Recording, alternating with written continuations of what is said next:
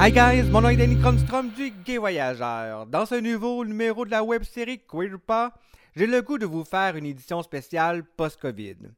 À la suite de nombreuses réactions sur la page Facebook du Gay Voyageur, je crois qu'il est important de parler d'avenir et de l'après-Covid.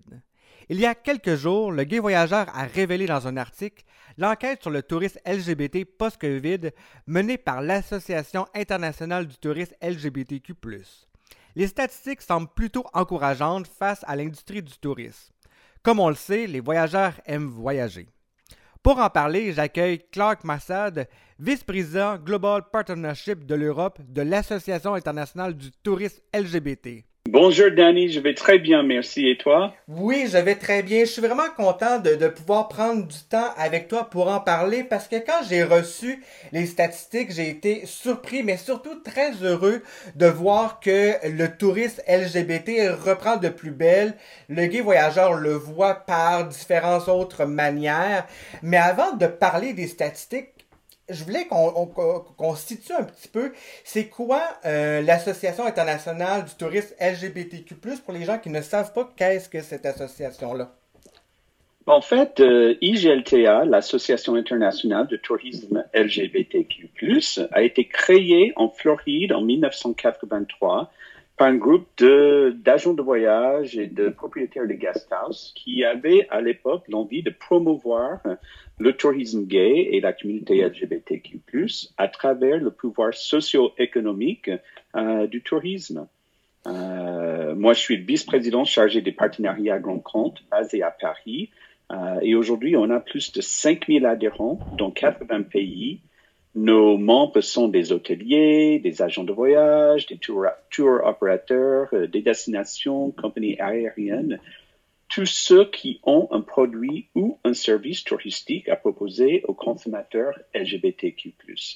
C'est comme l'association, dans le fond, lorsqu'on gravite autour du tourisme LGBT, c'est l'association qui appuie davantage euh, tous les établissements, et etc. Et parmi vos, actions que vous menez, vous menez aussi des études, des enquêtes. Et dernièrement, vous avez fait une étude auprès de 15 000 voyageurs LGBT. Euh, Qu'est-ce que les statistiques disent à la suite de vos résultats?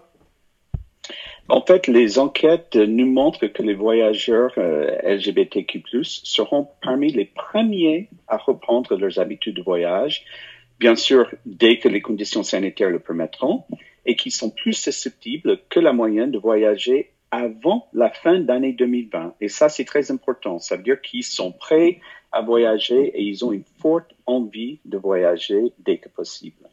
Les, les statistiques peuvent surprendre pour certaines personnes dans un tel contexte. Au niveau personnel, est-ce que toi, tu as été surpris de l'ampleur euh, de ces statistiques-là qui sont, somme toute, très positifs? Non, pas du tout, parce que nous avions déjà observé cette tendance dans notre communauté. Nous savions déjà que les voyageurs LGBTQ+, étaient plus résilients, plus intrépides, euh, on a déjà euh, mené, déjà mené d'autres études sur le tourisme LGBTQ+ en Europe, notamment en 2018 avec notre partenariat, le European Travel Commission. Mais cette fois-ci, c'est la première fois que nous avons mené une, enquête spécifique sur les voyageurs LGBTQ+ en France. Et les, résultats de cette enquête nous illustrent que la résilience de la communauté LGBTQ+ pendant cette moment mhm. difficile, euh, rappelle au secteur du tourisme dans son ensemble que les campagnes promotionnelles visant les voyageurs euh, LGBTQ+, devraient faire partie intégrante dans leur plan de relance.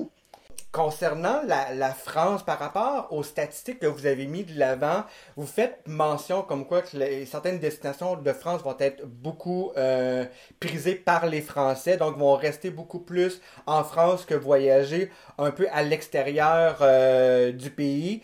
Comment se situe la France dans vos résultats? Est-ce que selon vous, c'est encourageant? Ah oui, moi, je, je trouve que c'est très encourageant parce que euh, plus que la moitié des Français ont déclaré qu'ils ne changeraient pas leur choix des destinations à visiter une fois que la situation est résolue. Et pour nous, ça reflète vraiment un degré élevé de fidélité mhm. malgré l'incertitude. Euh, il y a 19% qui sont encore, euh, on va dire, indécis. Euh, donc pour nous, ça, ça voudrait dire qu'ils peuvent encore être convaincus soit de voyager, soit de retourner dans leur destination préférée. Donc là, c'est une opportunité pour les professionnels de tourisme de saisir euh, ce, cette, population qui a envie et qui a les moyens et qui souhaite voyager.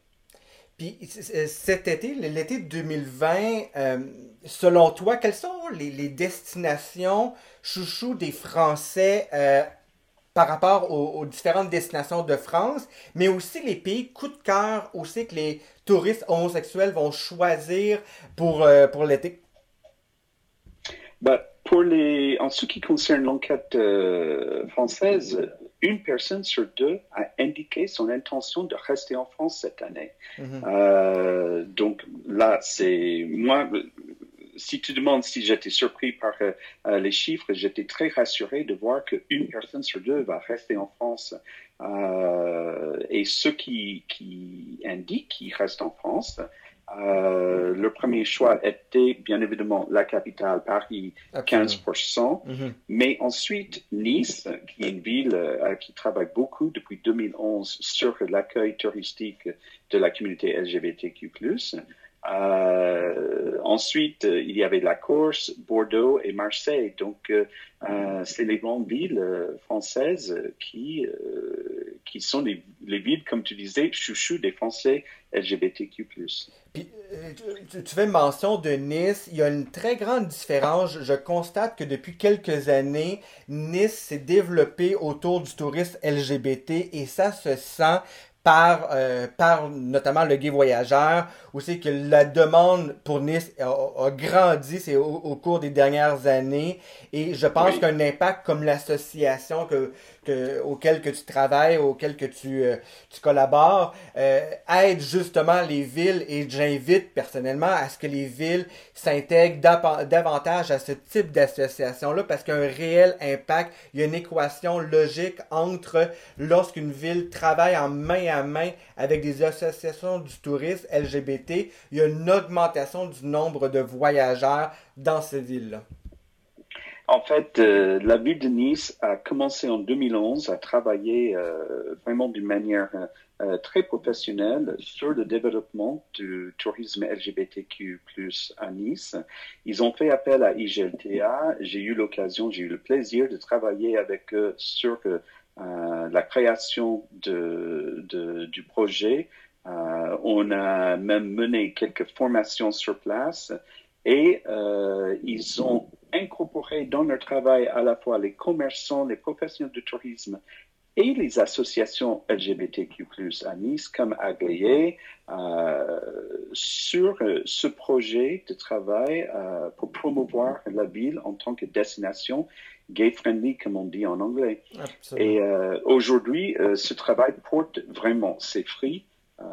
Euh, parce que la visibilité de, de, la ville de Nice en tant que destination phare LGBT euh, auprès de l'association IGLTA euh, a fait que ils ont ils ont édité un guide, ils ont fait des, des, pages dédiées sur leur site -hmm. internet. Donc aujourd'hui, ils sont vraiment positionnés pour accueillir la communauté LGBTQ+ tout ça a un impact, euh, un impact positif. Euh, concernant les habitudes des voyageurs, euh, on a vu depuis quelques années l'arrivée de Airbnb qui a changé un, peu la donne concernant les hôtels. Donc, avec, avec la COVID, est-ce que le type d'hébergement a changé? Est-ce que les gens, les voyageurs ont privilégié les hôtels en comparaison avec les, hébergements locatifs ou ont décidé d'aller dans les chambres d'hôtes?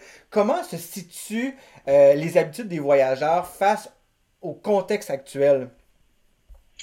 Euh, ben en fait, selon l'étude, euh, 45% prévoit de séjourner dans un hôtel ou dans un complexe hôtelier dans les six prochains mois et 54% prévoient de séjourner dans une résidence secondaire ou dans un appartement de location. Et quand on sait qu'il y a beaucoup de Français qui possèdent une résidence secondaire ou qui partent en famille, et surtout dans le contexte actuel et le fait que une personne sur deux nous a déclaré qu'il reste en, France cette année, ce chiffre ne me surprend pas du tout.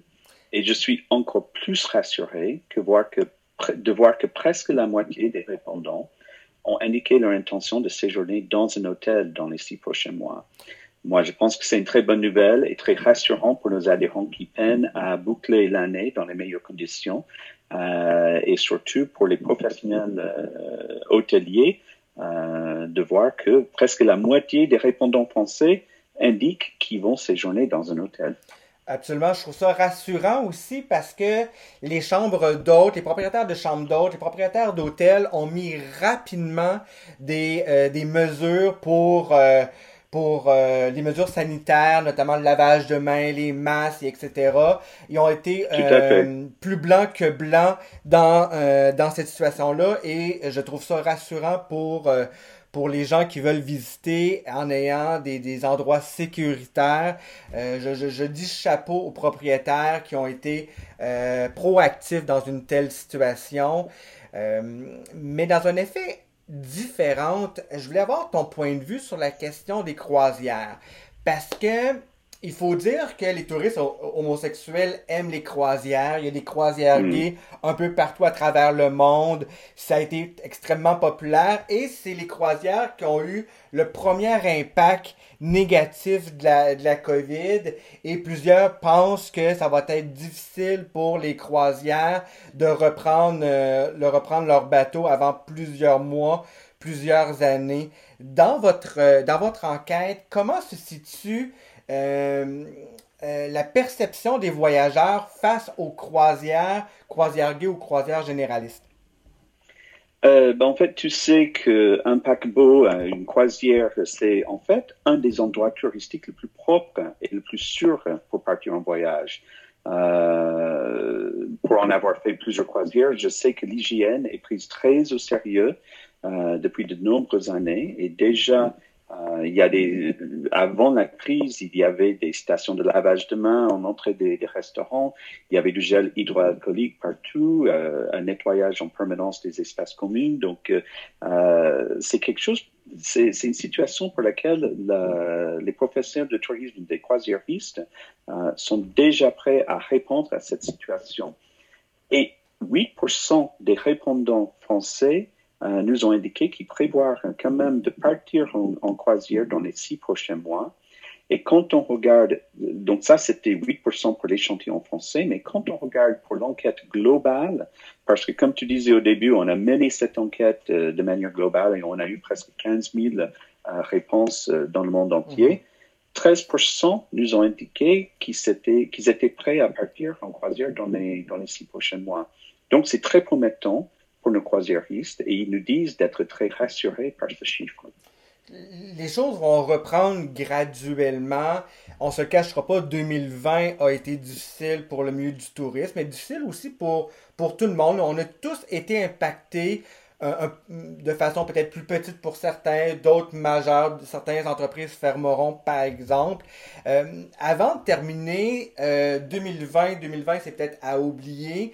Euh, heureusement, il y a 2021 qui, qui, qui, qui, qui s'en vient. comment comment vois-tu personnellement le tourisme LGBT en 2020? Est-ce que selon toi ça va être plus rose, moins rose qu'actuellement? Pour l'année prochaine, tu veux dire? Euh, oui, pour l'année 2021.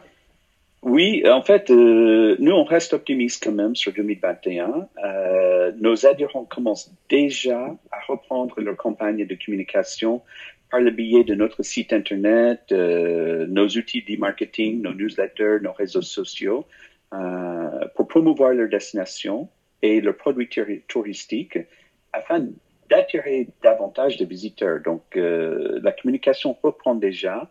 Euh, cette étude nous montre que la communauté LGBTQ+ a une envie très forte de voyager mm-hmm. et euh, c'est une envie qui n'a pas été comblée depuis six mois, même plus pour d'autres personnes. Donc,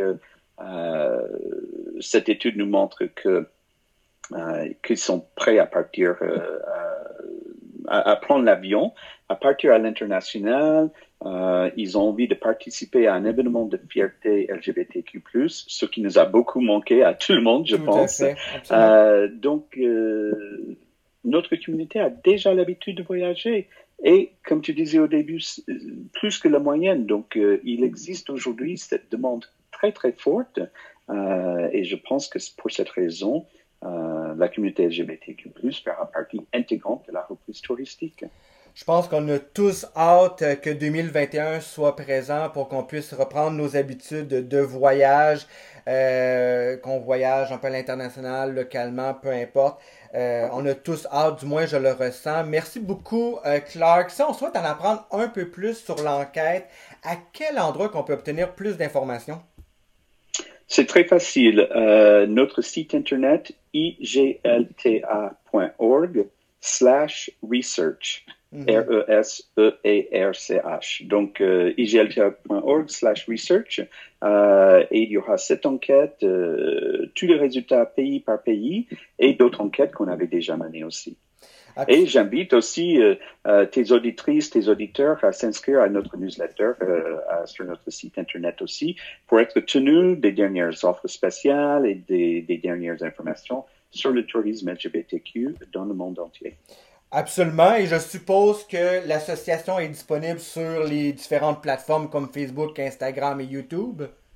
Tout à fait, IGLTA euh, sur Facebook, sur euh, Instagram, sur Twitter. Euh, donc, j'invite tout le monde à nous suivre. Merci beaucoup, Clark. Ça a été un immense plaisir de te recevoir sur le podcast de Queer ou pas. Euh, si vous avez aimé cette interview, je vous invite à commenter ce podcast, à donner votre impression face aux statistiques que Clark nous a données, à vous abonner à la chaîne, à aimer et surtout à partager ce nouveau numéro de la web série Queer pas. C'est une excellente façon de nous dire, de me dire que vous avez apprécié. Ça me donne des ailes pour poursuivre, euh, bien entendu, le podcast du Gay Voyageur. Euh, si vous avez d'autres histoires que vous aimeriez que je partage, des destinations que vous aimeriez que je vous fasse découvrir avec ce podcast, dites-le en commentaire.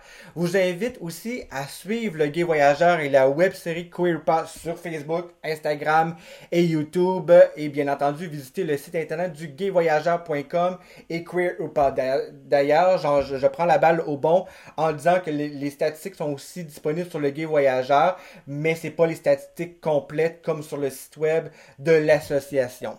Merci Clark, ça a été un immense plaisir. Merci Danny, ce fut un plaisir partagé. On se retrouve très bientôt dans un tout nouveau numéro de Queer pas très prochainement.